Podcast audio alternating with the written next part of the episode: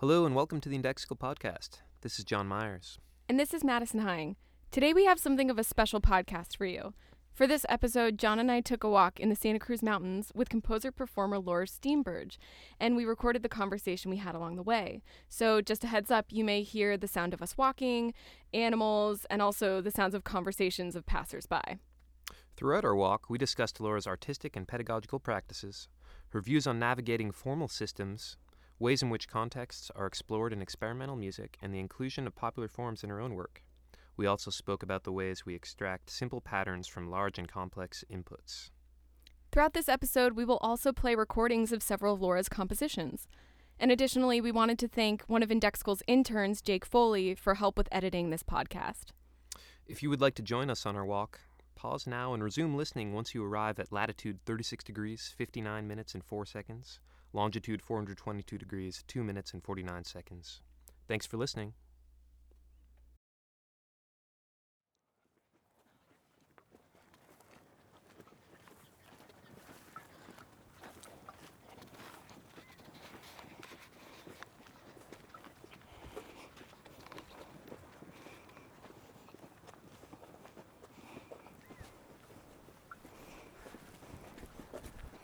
So, I know, I guess we should probably do a real interview. so what are you uh, what are you working on, Laura? Anything uh,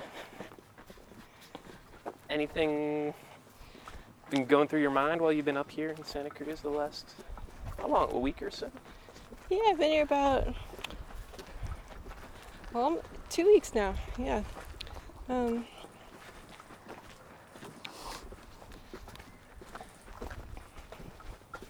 well, John, I'm glad you asked that. um, I just finished a lot of stuff.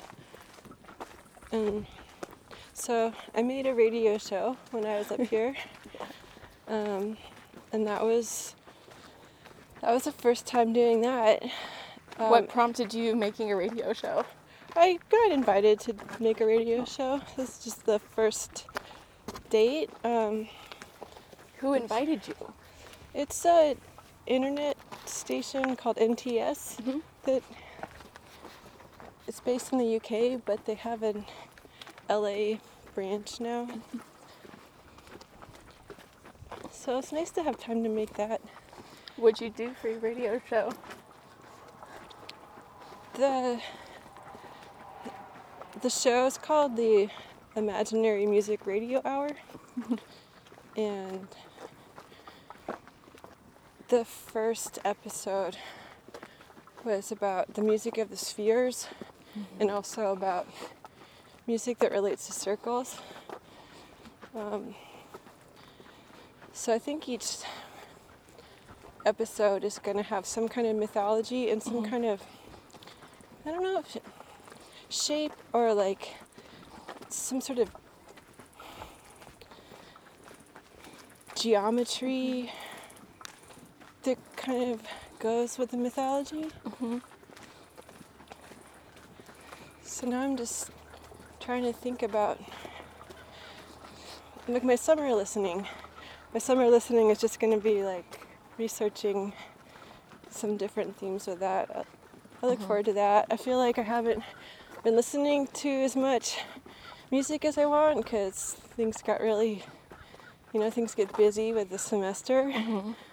And summertime is nice now. It's like there's time for new ideas to come out Mm-hmm. and time to think about nothing. I like that idea of summer listening. yeah. Like uh, it feels like kind of middle school. yeah. if we had had that those kinds of assignments in high school, what? How often are you going to do a radio show episode?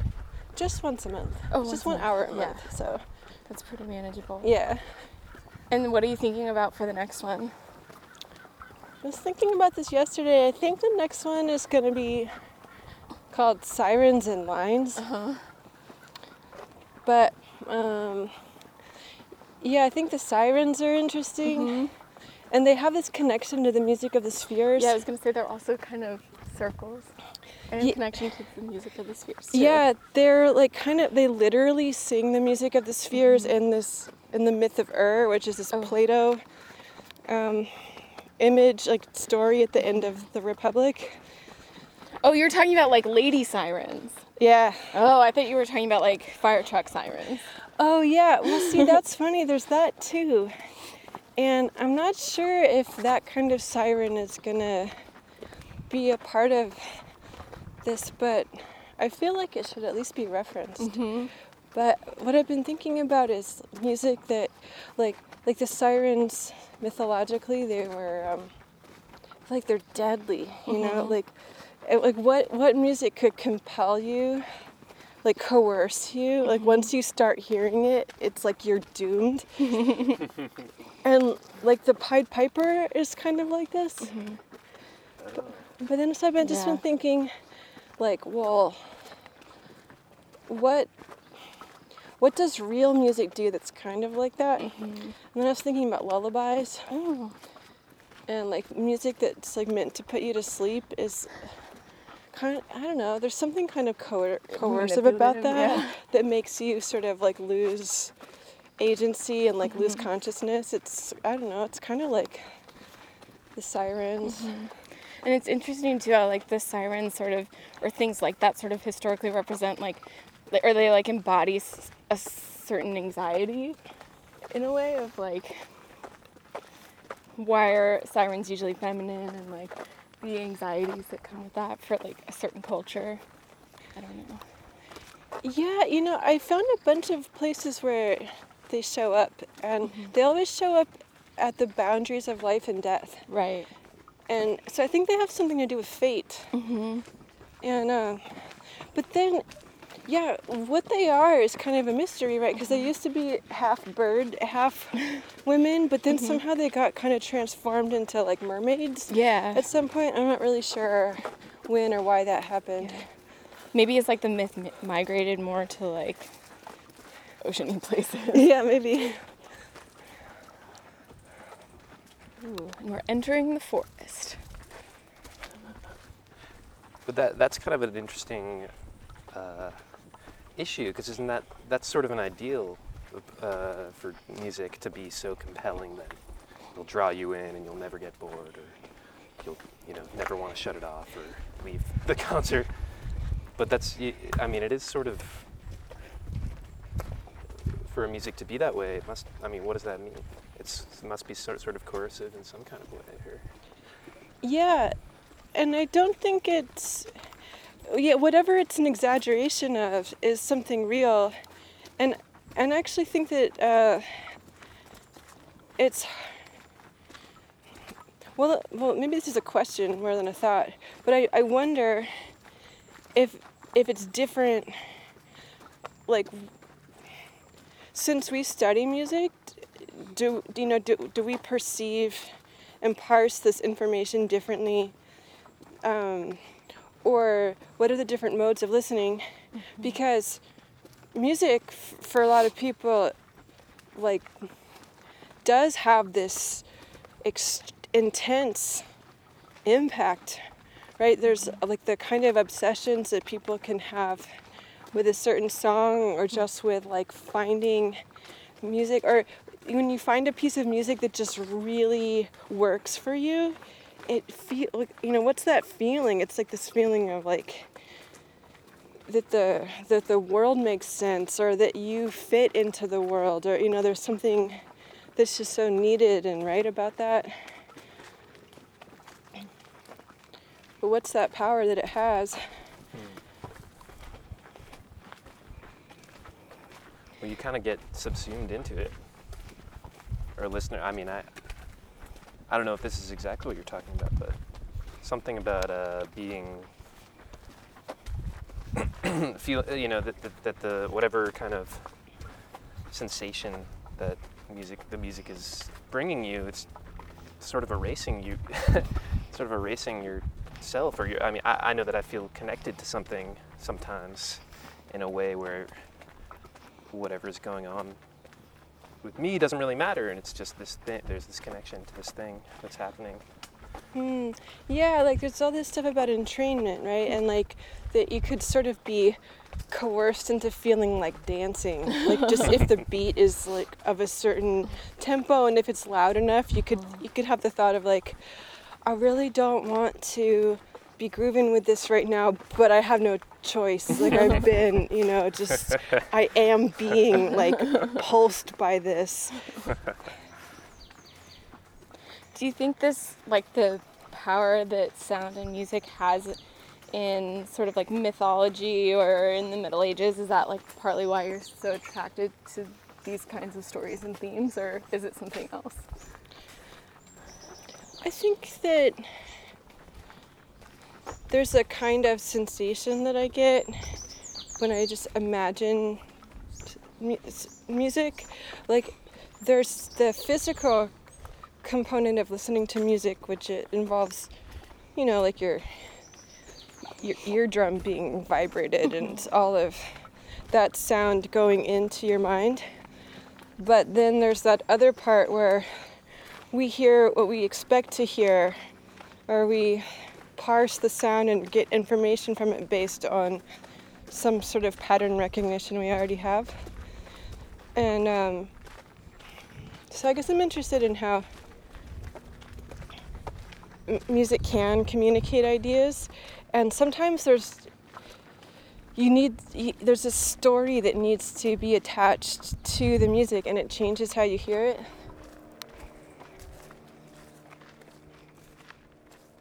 Gold dishes, silver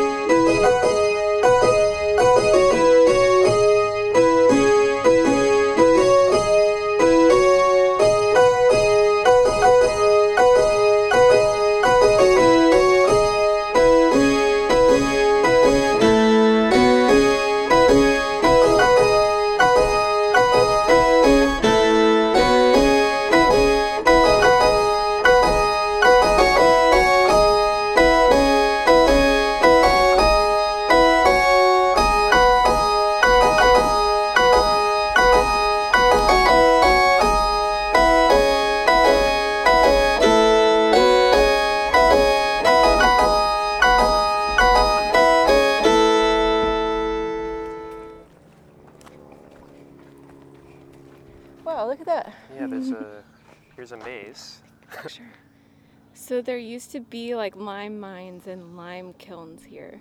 Whoa. Like you can still see sort of where the rock was picked away at. Yeah. That's so big.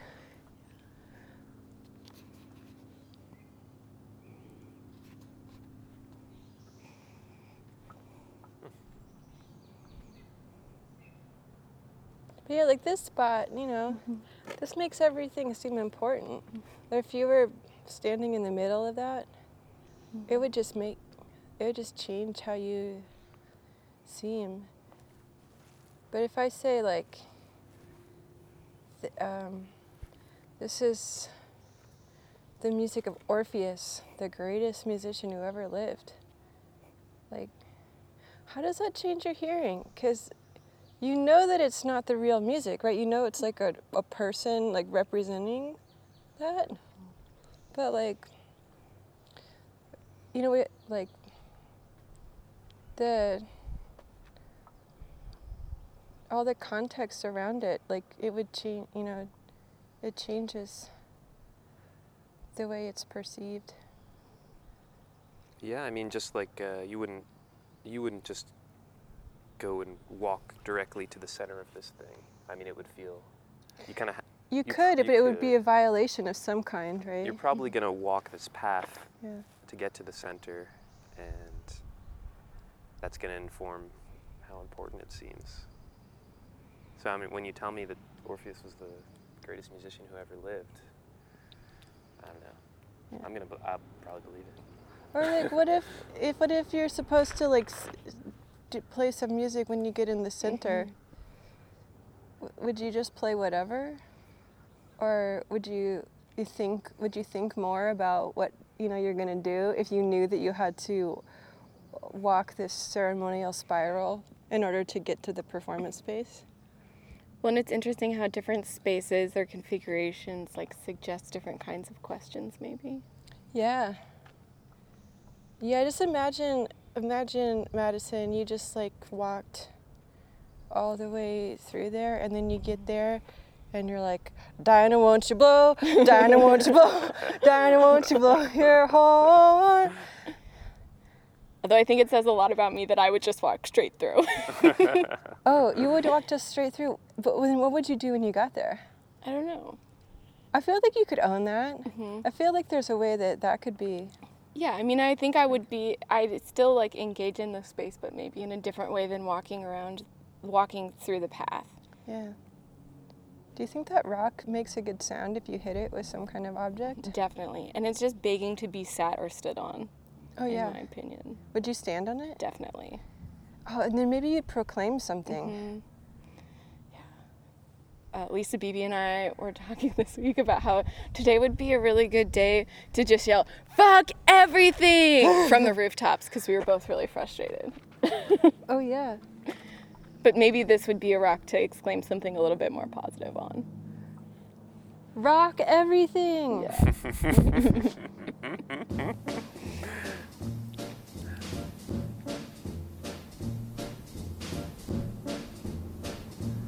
um, this this kind of I don't know if if it's a joke or just this this kind of idea you just expressed about doing a kind of taking a kind of serious uh, or maybe it's not serious but taking a kind of ritual sort of situation of walking this path and then singing uh, Dinah, Dinah, won't you blow? When you get to the center, is that kind of a? It reminds me of something that I, I heard in one of your your pieces uh, that's available on the internet, uh, in which process goes on for a while, and then you kind of sit at the piano and start uh, Oh yeah, and play Mack the Knife. Mack the knife, Mhm. yeah. I mean, I'm just curious. Uh, I mean, we can talk about the context of that, but like, is how do you think about that kind of referencing, or uh, you know, is that kind of signing in the middle of or at the end of the Yeah, larger thing? the the form of that piece um, is sort of a, like a, a myth contained inside another concept for a piece. So originally, like like ten years before I did that piece, I just had this image of playing Mack the Knife on the piano, and then the song gets cut off because a giant sack of flour falls from the ceiling onto the stage. and so it got turned into that, and, and then intermingled with the Perseus mythology, but the um, the, the the knife, you know, sort of um, the reference to a knife. Like that whole piece is about like referencing symbols of a story, but in a non non linearly, and so. Um, And the guy won with 50.4%. so it was like allowed in there, and I think almost almost everything I do ends with a song at the end, and I just can't seem to do anything. I, I'm I'm content with that. it's okay. Just end with a song, you know. Mm-hmm. It's like a I'm like an old vaudevillian. Well, that makes me think that like maybe in subtle ways there are like well, I have two questions and one is serious and one's not. Like that there's like a bit bits of absurdity in some of these pieces. Like maybe because there are bits of absurdity in mythology also and in life and putting all these things together. Yeah. Um. Hmm. But maybe That's you know that's that's like the the question at the eye of the storm, you know, or that's what I'm. Hmm.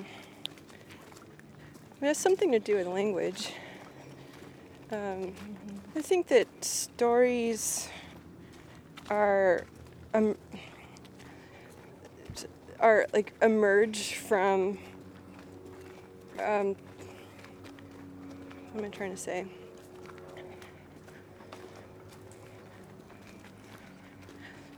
Like, stories just emerge from some order of operations, right? Like, if you just, um, like, we have these like meaning-seeking brains, and we find the stories whether they're there to be found or not. Like, um, we're finding patterns in the noise. And so, if you suggest, if suggest at all that a story might be happening, people will start to look for it and find it. But it's also nice to remember that we do that because we like to, and that there's we can sort of un- unravel it too. But I think it's important to take the story seriously, mm-hmm. but then it's also good to find that moment where this story can withstand its own undoing. Mm-hmm.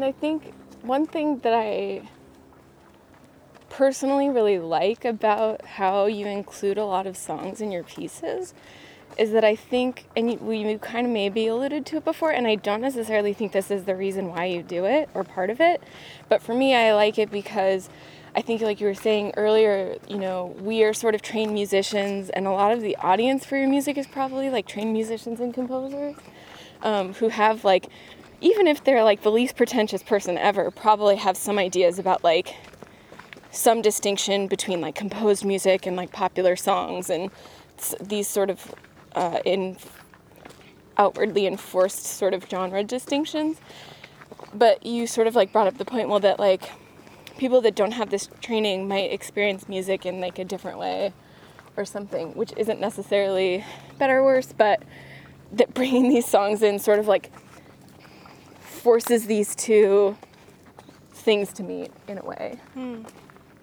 I don't know. Yeah, I don't know what it's like for anybody else to. Mm-hmm. I have no idea what other people are experiencing when they hear music. Like, I don't know what people say. I don't know what weird is for people. I don't know what normal is. And you know, the word keeps changing, but the word that people mm-hmm. use these days is experimental, and I don't know mm-hmm. what people mean when they say that, and I don't know markers they pick up when they hear it. Um, but I like to think that um, it. I like to think that it can be that a piece can be constructed for multiple audiences, or there can be different ways in. Um, so I think I like the stories when if there's some sort of story to look for, then um, I think a lot of times people it's not that they have a problem with the sounds. Um, it's that like who aren't like used to hearing well I don't know who don't go to like art music concerts all the time. It's not that the sounds are hard. It's just I think it's hard for people to know why those sounds are happening, Right. when and for how long and in what sequence because there's just no formal conventions that um, adhere from like you know to multiple pieces like the this these sayings about how the piece has to teach the listener how to listen to it that you know apply with this kind of music. And so if the i feel like language can help shape that but then the language has to become subject to manipulation too because mm-hmm. otherwise the music is just the music isn't there just to tell a story. It's not there to do what the language said it was going to do mm-hmm. it can like interact with it and then if people are kind of have something to think about if they think they know what's going on then i can thwart their expectations and then we're kind of all participating mm-hmm. together. But i also feel like with um, like academic music, you know, I've like, gosh, gosh, have I loved my time in school doing that? You know, I've, I don't really have any um, harsh things to say about the whole world of academic music, but, but you just start to notice these patterns that are like, you can do anything except you should never like have a melody that registers as being like a, you know a well-crafted melody. Or like you can do anything except have a 5-1 cadence or um, and and it's not even always that I specifically want to use them. I just can't, like can't think of a reason why they're not allowed in Right. as available material. But then I also I don't know. I just really like songs. I just really like folk songs, and um, and and when I used to play lots of songs with people, I found that people who like, you know, that what is considered out there with like harmony or something can be like pretty narrow. There's this weird gap. There's like Yeah. all of this super cool stuff in the middle, and everybody's doing it from every genre, but there's no like way to pinpoint like that huge pool of mixing and matching and experimenting that people do with every genre of music that makes stuff sound cool. Right. So you were talking about, um, you know, this idea of the then maybe the uh, piece has to sort is or my uh, let me start that sentence over. you were talking about this idea that a, a piece might kind of teach the audience how to listen to it. I'm wondering uh, if you think if that has something to do with with or what that has to do with idiom and you know d- these kind of art music pieces as each being in their own kind of idiom or you know as, as songs as a way of kind of you know because it's not like the first time you hear giant steps or whatever it sounds good i mean if it has all this context around it that you know Yeah. it takes a while to build Yeah, and that that thing that built it wasn't just hearing giant steps over and over again, right? It was like hearing a whole bunch of other things. And then you could place that piece um, in some kind of continuum or cloud of other music, and you could have an opinion about like it's not just itself you could say oh that's really out there. And so if you if you say that then you're not just talking about the piece of music you're talking about that piece of music compared to other pieces of music. It's it's pushing in some direction um, And so, and so, what do you think happens when you're kind of including a song into some larger form, or you know, referencing some idiom or multiple idioms? Gotta jump the stream. Just come across the screen.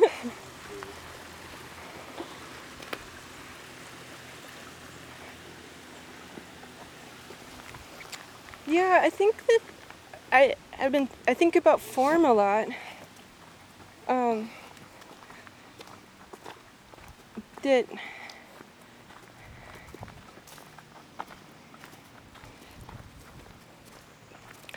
I don't know. Some some people build music like through tiny bits that they you know construct and stitch together.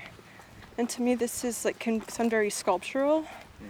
And I, f- I feel like I look at really simple shapes. Um, and where the communication can happen is at the transitions. Like, how, like why get from this material to that? And I think that maybe mm, I'm trying this thought out for the first time, but maybe part of where that's coming from is that the um,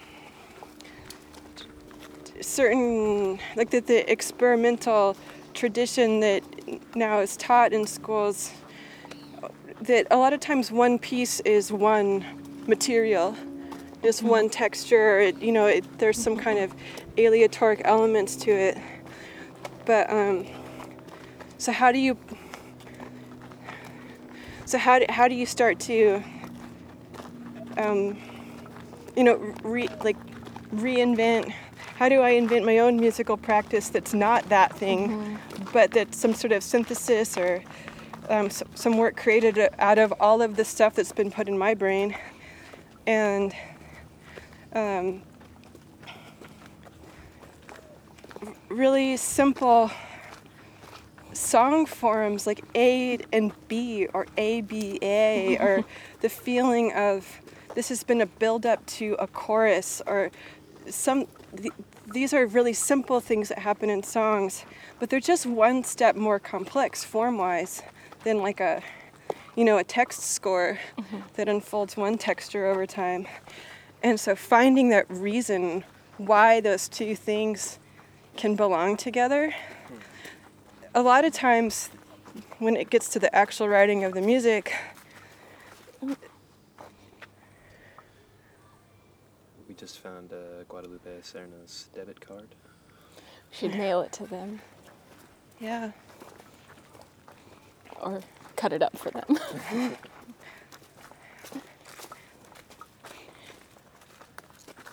so, what is it about like really simple things that you like?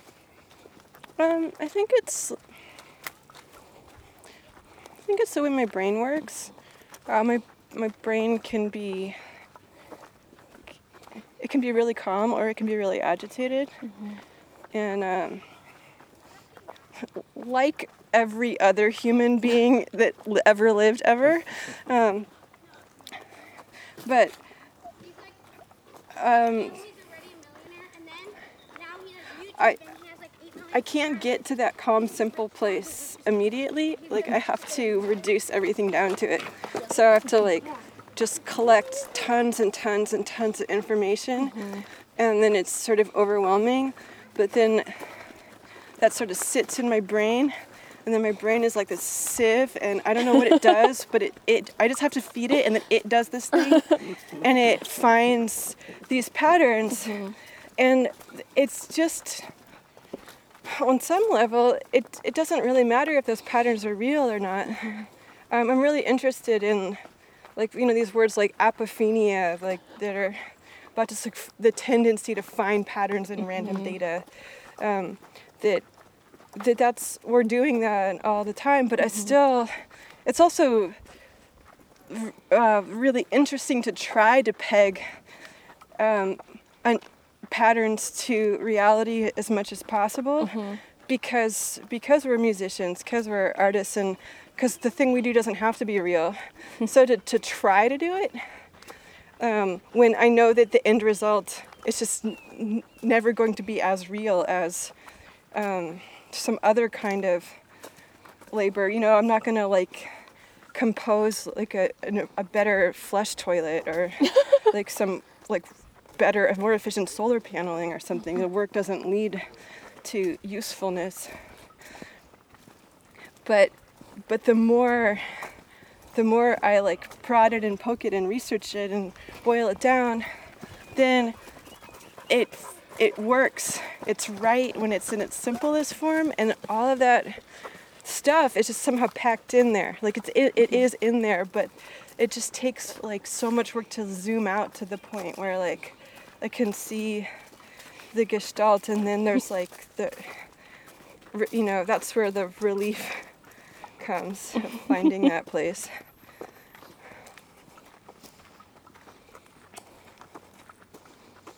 So it's not necessarily that just the simple thing. It's like seeing how the simple thing is like distilled from the like larger order and larger patterns. Yeah, and that's like with storytelling too. That um, how do you describe some really complex thing with a very you know 100 words or less, Right. and you just can't get it right, like that.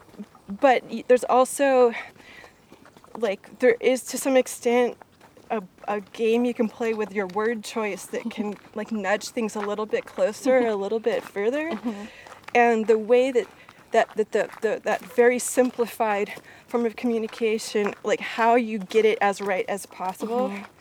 It's like just a metaphor for everything about communication with people because anytime we're a specialist in a field then we're telling stories to everybody else about what we're doing because you know people just can't spend like that 20 years that 30 years of whatever you did that allows you to see that thing that's so obvious to you. Right.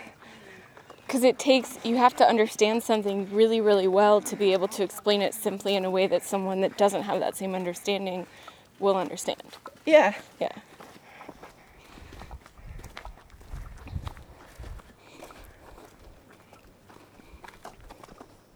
Are you thinking of, like in storytelling, like uh, like a phrase like "once upon a time" and the kind of work that that does to kind of, uh, you know, not only to set the scene, but like uh, reference every other time, yeah you know, every other time that's heard, so that how to kind of maximize your idea, or, or are you, are you thinking about how to kind of condense your idea into like the the kind of most common referent, or Um, I think that yeah, there's different. Right, there's what kind of story are we talking about? Um, so I think that, um, like I read Science Daily. It's like one of my favorite websites, and you know, science journalism is tricky because you have to communicate some often pretty complicated information for a general audience. And the person who's writing about it they're not a specialist in every field that they write about right? They just have to like do the best that they can and find these like this compromise to like best describe what they can in a way that they think that other people will understand kind of what's going on. That's storytelling, right? That Yeah. you just can't you, you just can't really do it any other way. Um, but then, like, a, but what I think is really interesting about what you asked is that a phrase like "once upon a time." Like, gosh, that's so, that's such a good thing. It's so, it's it's so boring because it's just so common. But isn't that remarkable that that that phrase is just so common to us that as soon as we hear it, our brains go like, "Meh." like now I am in listening to a story mode. We're just totally controlled by things like that, and that's form, right? Like how many times where if if somebody had said something like, "Once upon a time," or um, or if they just warned you like this is going to be sad but i want to tell it to you anyways or all whatever kinds of prefacing that people do um, so that you can he- so that your expectations can allow you to hear what you're hearing and if we if we don't know that there's a once upon a time at the beginning of something people will be like that's ridiculous! You're a big liar! Like he was not bigger than a house! That's not possible!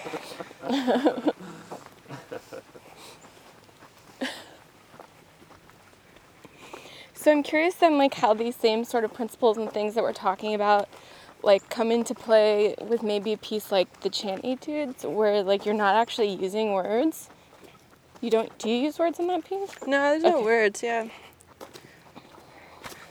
Yeah. Um. That kind of there's a kind of storytelling in that that's partly for other people, but partly for me. Um. I just think that so many of the really great musicians that I know, they are really focused on the sound, you know, on timbre and on relationships, tones, and certain kinds of rhythmic patterns and things. And uh, and I don't think like that. It's all it's all led by language for me, and so I have a really hard time knowing what I want things to sound like. I just know what they're supposed to sound like if it satisfies a certain, like solves a certain problem or fits with a certain plan.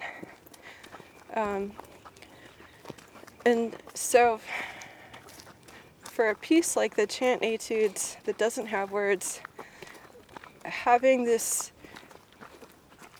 this goal of there's some kind of goal of discovery for that mm-hmm. of like what is possible with a like when the options are really stripped down when there's really minimal means like mm-hmm. you know these instruments are objects from the hardware store or like really sim or I do really simple actions mm-hmm. with them and or they're instruments I don't know how to play very well and I just sort of have to find the sound. But then the sound that I want to find that's um, it has to satisfy some kind of emotional need that I have and it has to be something that can be like repetitive and that will force me to be in a certain uh, state of mind when I'm doing it. Um, so that's why I started making them. But um, I think that part of the story of communicating that piece to people is simply that they know that that's happening, mm-hmm. so that when when I'm doing it, then I just feel like I'm actually sharing that experience.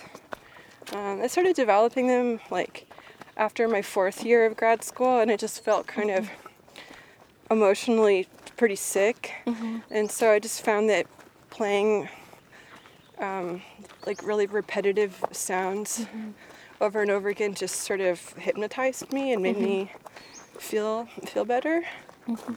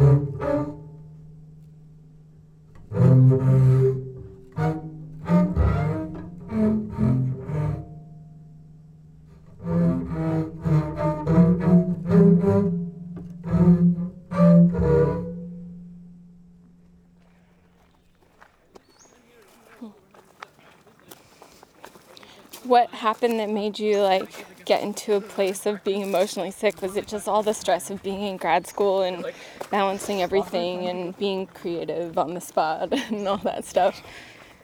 Yeah, I think too it's um it's hard to whatever like whatever the learning process is, I I really believe in suspending my disbelief and like really sinking into that and really like turning myself inside out.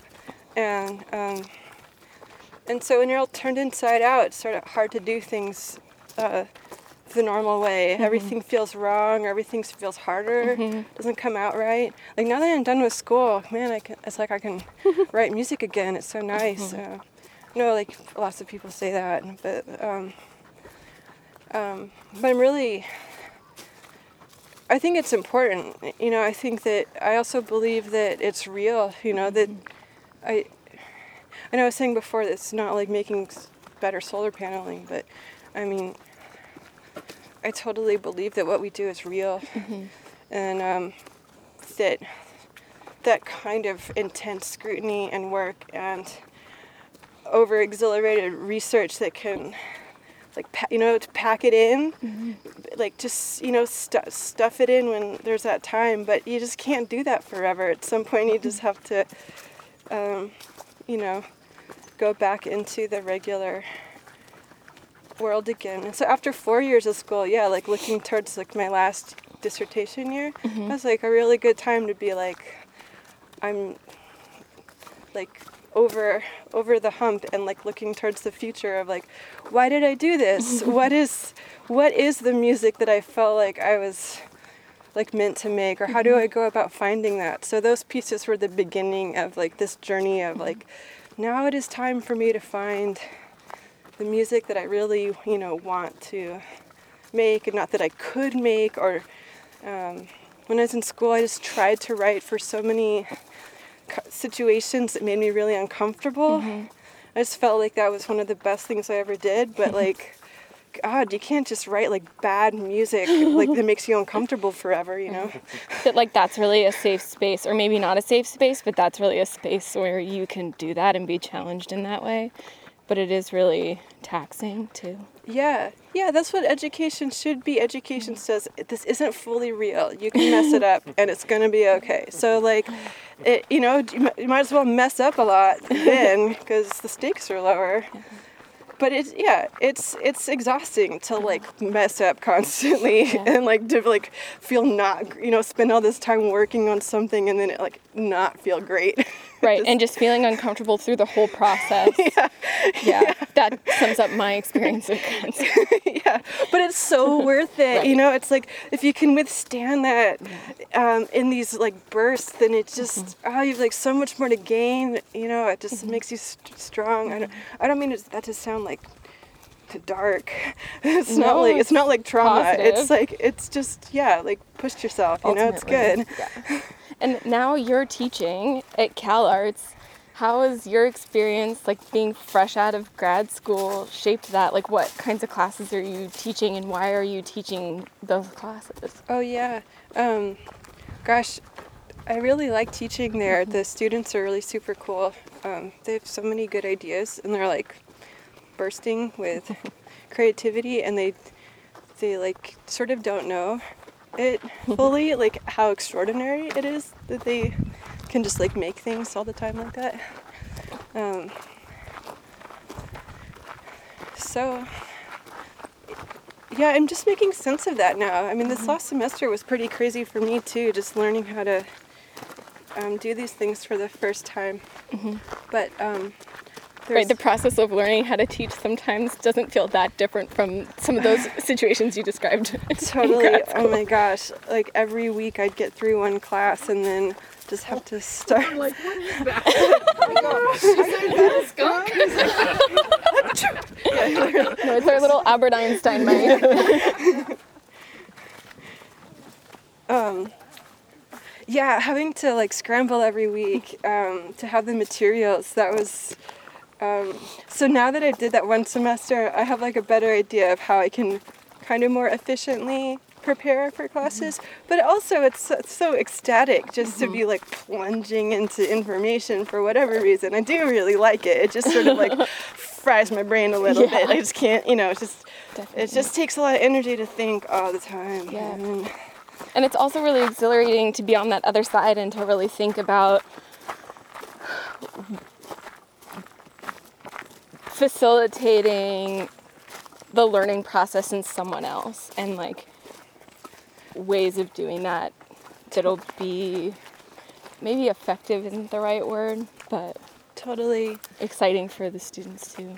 Totally. Yeah, there's like t- t- a couple of like the big thoughts that I've been thinking about for as general guidelines mm-hmm. for classes is one in terms of the concept development. Mm-hmm. I feel like one of the hardest things for each of us to see is all of the things that already make us who we are. Mm-hmm. Um, that they're so clear and obvious to other people. And so I in one class this semester the students just made like a one minute thing every week built around a theme mm-hmm. there's some kind of theme each week but i just really loved seeing what they came up with because one minute is enough time to like share an idea you mm-hmm. know like the stakes aren't so high in that way. But then also when you see uh, like 12 people's responses to the same prompt you mm-hmm. all- it's just immediately so clear how unique each person's way into that topic is. And so i felt like the students could see each other as mm-hmm. artists like very like clearly over the course of the time. Could you see little like waves and trickles of like them influencing each other too? I th- yeah, there was like sort of through lines um, in the class um, that came up. So they would like re- you know they Yeah. would deliberately reference each other's Yeah, pieces from time to time. Yeah, like when they thought, oh, that was a really creative way to think about that, them like bouncing off each other's ideas in that way. Yeah. Yeah. Should we turn around or should we keep going? Um, I think it gets pretty biky Oh, up ahead, which might be a little Scary. Okay. But, uh, We should turn around. Yeah, let's turn around. But yeah, there's that. And then the other thing I've been trying to think about in different ways is this sentence experimentation happens at the boundaries of knowledge. And um, like the department I'm in is called experimental sound practices. So, what does it mean to experiment with sound? And like, I think it kind of implies something that. Um, like you know hasn't been fully tried out before or that the results might be a little unpredictable or um, but so how do you get to that place in the first place of like how do you how do you know what you don't know or that you know about it enough that you can like ch- like know how to get there but not know what to do once you're there Right. and there's all these different boundaries and like with music now you know we used to talk about like major thirds and stuff and now people more and more talk about ratios or you know a major third doesn't sound the same if it's below the you know if it's like way down or like below 200 hertz or something then like this you know the vocabulary that we had in the past doesn't quite fit all the ways that we're able to think about and work with sound now mm-hmm. and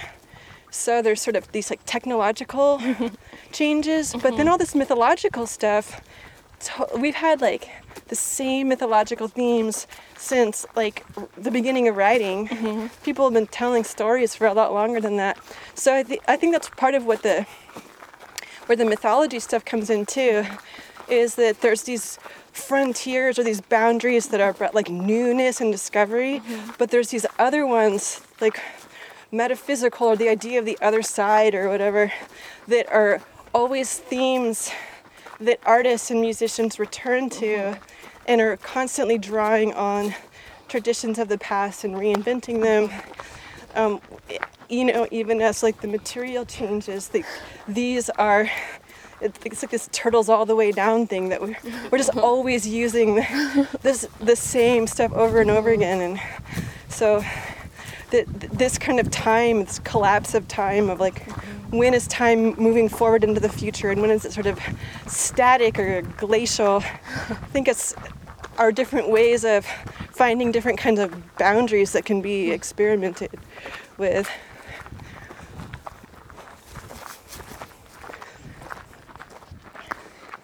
This is something David and I have been talking about a lot too. yeah? In different ways because we are both like teaching also like students and like the context is like sort of generally experimental music. And so we're like what should that look like in the classroom? Like what especially for me as a musicologist and a historian so it's like what role should history play in those situations? And then for david as a composer who's trying to teach more practice-based classes for students it's like well how should you teach students experimental music? Like, should you focus on the, should it be like maybe how composition lecture or like lessons have been throughout time where it's like, and now you learn how to write a sonata, and now you write a fugue, where now it's like, and now you write a text-based score, and now you do an aleatoric piece, Yeah. and now you do 12 tone. like, should it be like that, or should it be like helping students like to craft interesting questions like using new means using new technology but then like you're saying sort of like not to the exclusion of things that aren't new you know? Yeah. I don't know. It's a really interesting they're interesting questions that i don't think we really like have a solid answer to yet but Yeah. I noticed like with this student, something that sticks out with me is I keep like thinking to myself or saying out loud sometimes like you can you can do that. You can do whatever you want because like and this is going to sound crass, but I don't mean it crassly. But like, you know, because the world doesn't care. and if you can just write up a proposal and if you can form a budget that looks sort of sensible, people will just fund your thing and and they'll just, you know, like they're they're not going to read it and be like, this is this piece is like 85% brilliant and virtuous, but we wish it were just slightly more brilliant. You know? Nobody knows what we do. And so if if we can just get to a place where we see the infinity in something and we want to like keep if you could just keep working at it, then like do do that thing and like you can find a way, you know, to like make it happen if you're willing to really put that work into make that particular thing fit in the world. Or there was like one student who was uh, had this like very interesting way of of improvising with some instruments, but then he wanted to write it for other people to do it. And and then it starts looking like a regular score. You know, and it's like why mm-hmm. don't you just tell like why don't you write in the score that you're not allowed to rehearse this piece? Or, you know, it's it's Right. like it's Or sound like me. yeah. Yeah like like or these days can you like give someone just a recording and be like it should sound kind of like this. Do, you, do we have to write it out in words still you know? Or like what are the conventions that ought to be done the way they were done? Mm-hmm. Or like what about that is sort of like you know it's sort what if that is kind of like QWERTY you know keys on a computer you know that we just get these remnants from the past of the way the old technology worked and mm-hmm. are they still just kind of lurking around in our compositions or when should they stay? When mm-hmm. should they go? It's hard to know when you're learning. Yeah.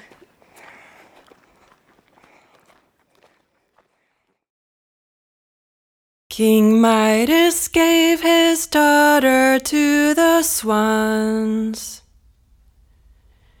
And she was happy singing if they didn't sing along. For all of her days she cries. Terror, terror in her father's eyes for love of the one real peach. She's holding in her hands.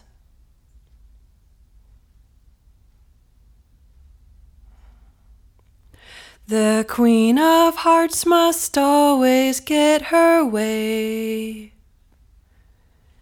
But even when she gets it, she can never be contented. For all of her days she cries. Terror, terror is her paradise. Under the watchful eye of a raven on a telephone line.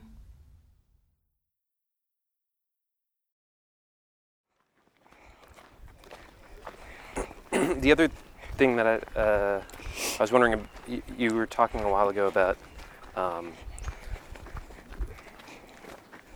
that, you know, that question and I, uh, of, uh, you know, what is the, what is, you know, I've been kind of trying to write music in all these kind of different situations that I'm not necessarily comfortable with. What is the thing that I'm actually trying or wanting to do?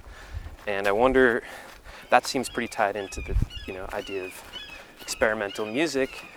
But then if you're going to be someone who's teaching in that world, what is it? I mean, it seems like you're going to have to keep asking that question. And then, you know, is, is the goal of the teaching to kind of just make sure that people are always asking that question for themselves? Or like, you know, is there any way to be an expert to, or to answer that mm-hmm. question? And then, you know, how do you, you know, t- the teacher is supposed to be the one who knows how to do something. You know, it's like, is the thing to do just asking that question or really getting into that question somehow? Or have you, maybe you found the answer. Maybe I'm totally barking up the wrong tree.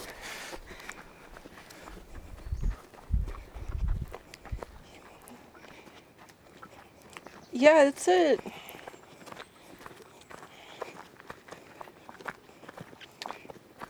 i guess the question is like what can you it, what can you glean from the que- not only the question but the reason why it was asked um, you know questions all sound so reasonable and neutral once they get spoken. But it kind of takes a lot of work to put that thought into words in the first place. And not everybody's going to form the same questions. But once any of us hears that question, then we all like understand it to some extent, you know? Mm-hmm. So it can seem like we're all sharing that question together. But if one student asks a Little question, snake. there's a snake? Yeah, a little one. Oh, so cute. Yeah, for the listener out there, this thing is long and skinny. It's kind of like a giant worm. Oh, it's so And cute. it's coming straight at me. Hi. I'm gonna move because I'm afraid of snakes. It really just looks like a giant worm. Yeah. I wouldn't. I bet it's like a baby garter snake. It definitely looks like a baby. Oh, catch the ant. Oh, you can do it.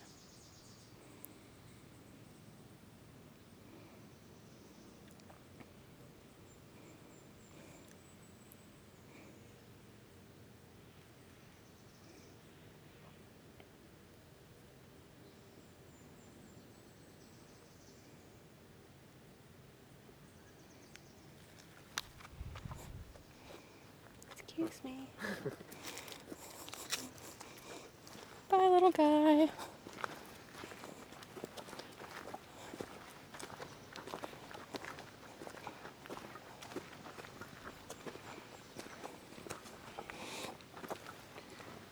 I think a lot of this stuff sorts it out self out too with like different people's personalities. You know, like I think that one of the things about learning is just learning what actions you don't mind doing over and over again. Like I almost became a, a you know cognitive science like language researcher, but then I realized I just couldn't do I just couldn't repeat a research study over and over again every day. Like that that kind of repetition was like not good for people like me. And so it wasn't that the like the content it wasn't the content, it was just the, the action that's needed. Right? And and some people like man, you know there's like like audiophile people that just like co- like collect the most like amazing collections of music or the way mm-hmm. like p- you know people who do archive work or something. Like i have such admiration for that because like my brain isn't organized like that. Mm-hmm. And it's so clear to me that that somebody else almost like can't but help you know to work in that mm-hmm. way. And so like with something like experimental music you know are people like should people be learning the tradition and history of this should people be honoring it by constantly innovating in a way that's like completely undermines the past mm-hmm. like both of those like answers are yes Yeah. you know but Right. But like one person like one like what like one person's mind will do one of those things more gracefully than than the other because Right. they just simply like love whatever like repetitive work is you know um, required for that the whatever energy stores we have to apply to things are so nuanced And I guess this brings up the point that in school, like, it's pretty unusual for someone to just have one teacher. So as a teacher too, you can think about it that way that you don't have to offer the students everything. Yeah. I think it's really nice to like run up against the boundaries where you can say like I don't know. yeah. You you must be the change you want to see in the world, young child. Go find that out and tell me.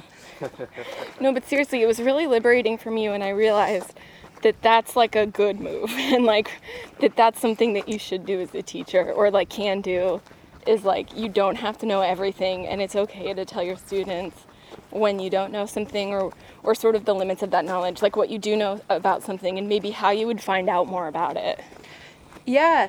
Y- you know, something that we know how to do is how to like research. yeah like like that that takes a lot of work to mm-hmm. understand truly how thorough one's research can be. Mm-hmm. We were talking about this the other night, Madison, with like the extent to which you can just research the history of a single word, One word, and just the centuries and centuries of mm-hmm. discourse that go into just like one little word that you want to use, you know, and all the all the justification that might have to surround that. And to have have that awareness of how deep that can go mm. and to have like reached have, to have like held your breath and tried to swim as deep as you can into that that that's a really that's the experience you can mm-hmm. like pass on to people more than the individual like things you learned from that experience. Yeah.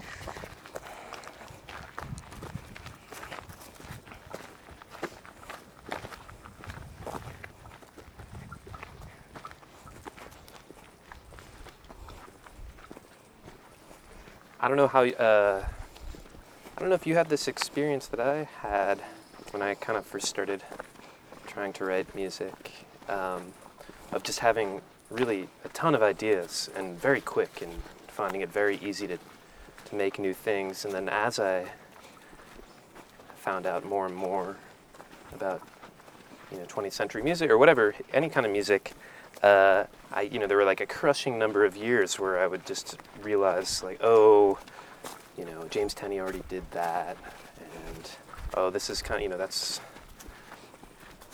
you know whoever whoever has already done this idea and probably you know more successfully than you and, and it's like almost the more I find out the less I'm you know the more constricted it seems like the ideas are at least if you're you know uh, I, and and I'm getting more and more comfortable with, you know, everything doesn't have to reinvent the wheel. You know, I wonder if you ever had that experience of kind of feeling like doors were closing the more you found out about history. Um, yeah, I, I appreciate what you're saying. I, I feel that way about um, a lot of writing with words. Um, like when I first started writing music, it was to write songs, and they would just I just like feel a song coming on, and then I would just like an hour later out of the song, I just could. It was almost like a pressure in my brain that would build up, and and that doesn't really um, happen on its own anymore you know like this is this is what we have to learn that we have to actually establish a practice and the reason is that the inspiration like won't just always be there right? That that so like how do you how do you continue to create um, like what what work can you do to find those things that used to just present themselves? And um, but for me i think composing is really really hard. And um, you know i had like studied it for years before i started to actually write any music that started to seem like I had my own voice. And and i think that's why i do it is because it's just really really difficult. Um, and so it just seems like it's worth spending a lot of time on because like maybe i'll you know maybe in 20 years i'll like i'll still have something to explore with it or in 40 years you know i can see like the future in that way. Mm-hmm. And so when it comes to like what people have have done i th- i think you know it, it would probably be really hard to r- like write the same piece that somebody else did. But it could like reference you could say oh well i'm not going to like make a big deal out of performing this piece because it it offers so much of the same knowledge or information as this you know other piece. But doesn't it also kind of like pr- like prove like for every time somebody else like reinvents the same idea like i, I like this idea that it they, they sort of reinforce each other. Mm-hmm. And like when i play piano I'll just if I sit, sit down and improvise, just everything I play sounds terrible. You know, it's so cheesy and stupid, and it's like I have these demon hands that are just gonna play like, like, like you know I don't know. I don't, I don't know what it, whatever whatever doesn't feel good when it's coming out. And I, uh, and and if I try to say to myself like, well just you know stop playing that, like just you know don't just don't play like that. it's not possible, right? It's just like so I just sort of tell myself like oh, I have to like exhaust my hands. Like I just have to keep playing until they've stopped playing all of the the bad stuff or just play long enough until statistically like something that not terrible starts to happen. and I kind of feel like like if you're like yeah, I, I, I feel like we, should feel good about like re like rewriting someone else's piece. If that's the piece you know like in your head mm-hmm. like write it and like m- like get on with it. And and uh rather than like not write it you know?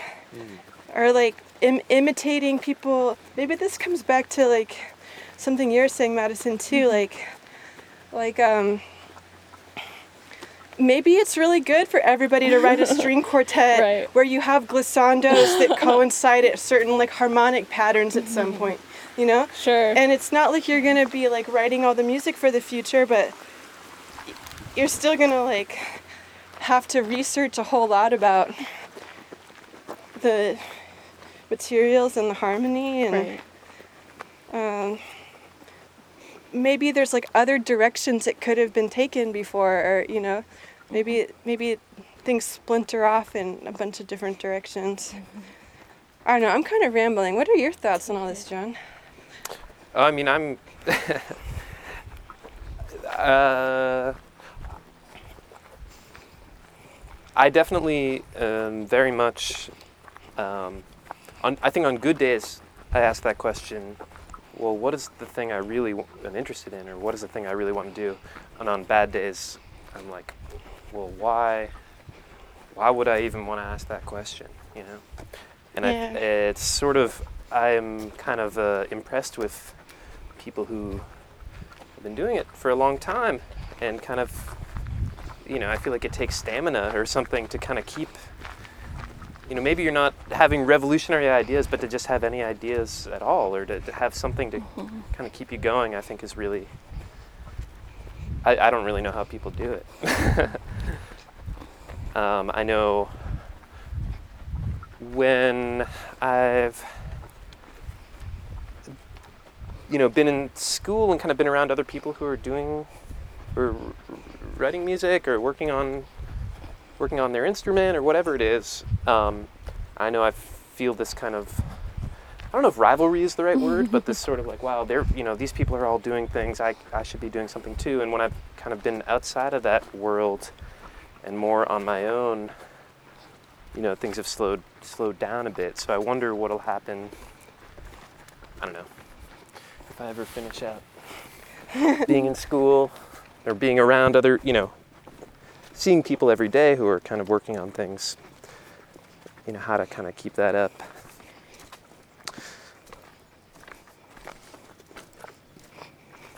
But I, I am kind of in, you know, uh, actually, uh, I've always been sort of inspired by this thing that Alvin Lucier says about, um,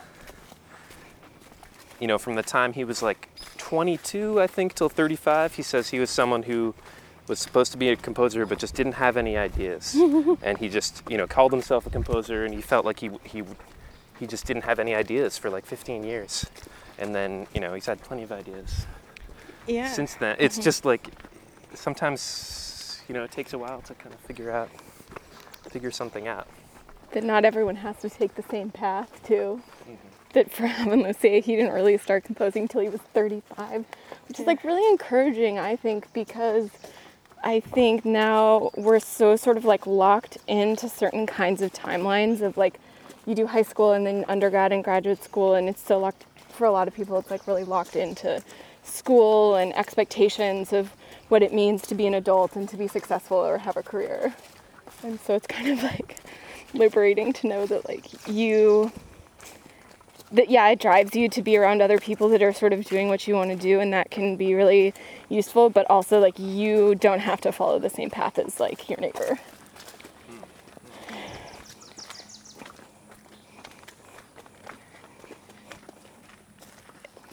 I think it's nice to remember how th- important things are that happen very slowly, too. Mm-hmm. the idea that it could take 10 years to form an idea, we don't really talk about. We don't. Well, I'm sure somebody does. Just some, uh, somebody out there has the language to talk about how we create ideas and that ideas change you you know like what what is the process of developing ideas and thinking and what does it mean to know more than you did before those are things that are easy to take for granted but get kind of complicated if you start poking around at them mm-hmm. And same with like ideas about productivity and what that means. Because I was thinking about this when you were talking a minute ago, because when I think about you, like, we know each other kind of well now. Like, not BFFs, but you know, I know you.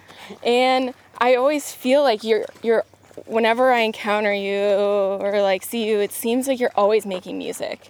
Like, I think of you as being something, someone that's really productive in a way but it was really interesting because when I looked at your website and like how many how many pieces you have of like I think that there's sort of like this list of like five or six pieces and I really like that like those are pieces that are sort of like clumps of different like performances and like practices of working through an idea and that it's sort of like in a way it challenged my expectation of like what productivity looks like.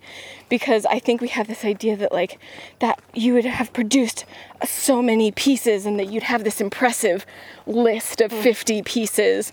But it's really interesting because like there that i don't know it just made me like rethink my sort of expectations about that idea. Yeah, I mean, there's some things that I kind of trade in and out up there, but um,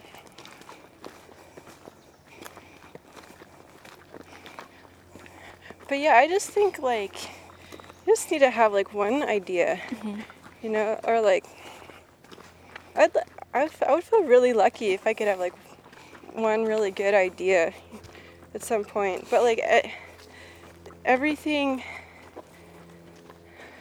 that I make now, I can look at it and see how it came out of the same brain. Like I can know that now.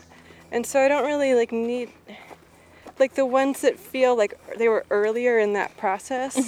It can it can feel a little bit awkward to put them on display. right Um,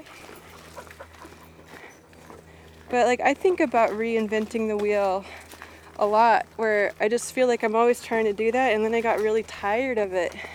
It's just too exhausting and I mm-hmm. kind of want to be able to reuse some of the same material and like just sort of make music with that mm-hmm. material I created. So I feel like that's where I'm at now and ever since I graduated now I'm like actually want to record things for the first time oh and I've been like make making a bunch of things like that will be different releases or different bigger pieces. Um, but that was the thing that really bothered me for a long time of like, why don't I ever record any of this or share it with people? And I just think it's taken me a really, really long time to like kind of find my own voice because uh, yeah i always do a lot of music but i'm just doing like a whole bunch of different stuff. Yeah. And so it's taken a really long time for it to all start to live in the same world together. Mm-hmm. And turns out you can do that just by putting a song at the end. Then i can have i can have my art music and my folk music together and just put a song at the end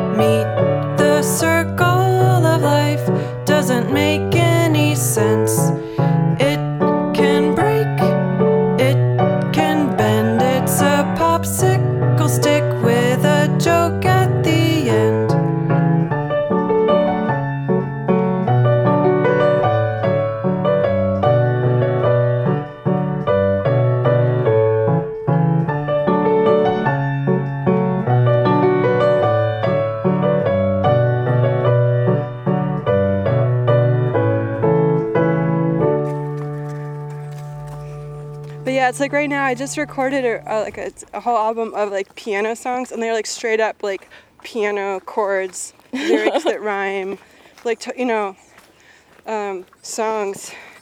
And then I also just made like a reco- album of like harmonica music that's like all like messing around with harmonicas in different ways.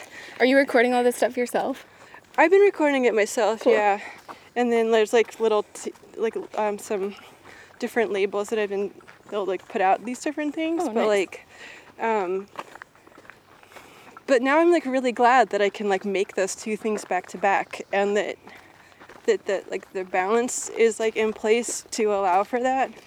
But yeah, like, it's it's sort of crazy to think about uh, uh, what to do with that stuff because. I, I love writing songs, but I don't want to like tour as like a songwriter. or like I tried to I like sort of tried to be in that world or ended up in that world and I mm-hmm. just felt like I, I wasn't in the right place. Yeah. So like how do you but the kind of music you do kind of leads to the next music you do. Mm-hmm.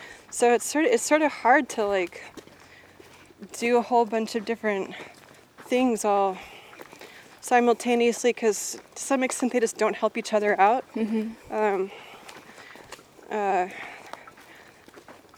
but yeah, I feel like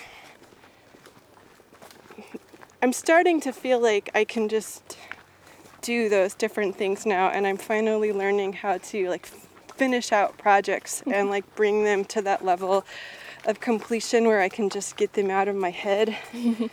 and um, but yeah, what was oh cuz you were talking about like how many pieces are on the site. Mm-hmm. But yeah, it's true. It's like um it's really hard and it, there's not like a ton of pieces that I've made where I've mm-hmm. really felt like were successful. You know, mm-hmm. they've all been like kind of on their way to something and I think a lot about how it's like embarrassing. You know, it's an embarrassing thing that that we have to like perform our music when it's not done or we feel like it's not right. And we, it might mm-hmm. be five years before you know like what that thing is that mm-hmm. needed to change. But like once you know once you figure that thing out like then we forget like how amazing it was that we like spent five years you know we like un- Figuring it out. undervalue like the knowledge that mm-hmm. We've gained but like it's all just like rewriting the same piece over and over again for decades and that's like what each of us sounds like you know like we just sound like this one piece that's seen through all these different angles and different perspectives mm-hmm.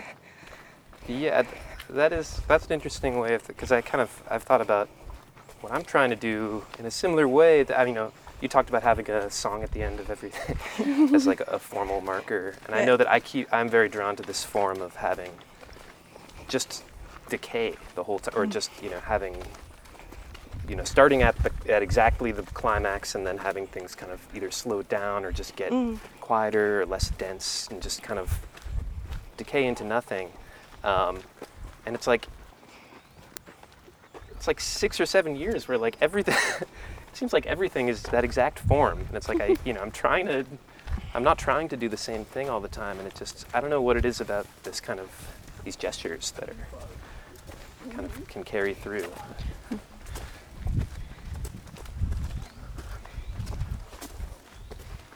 Yeah, I like those things.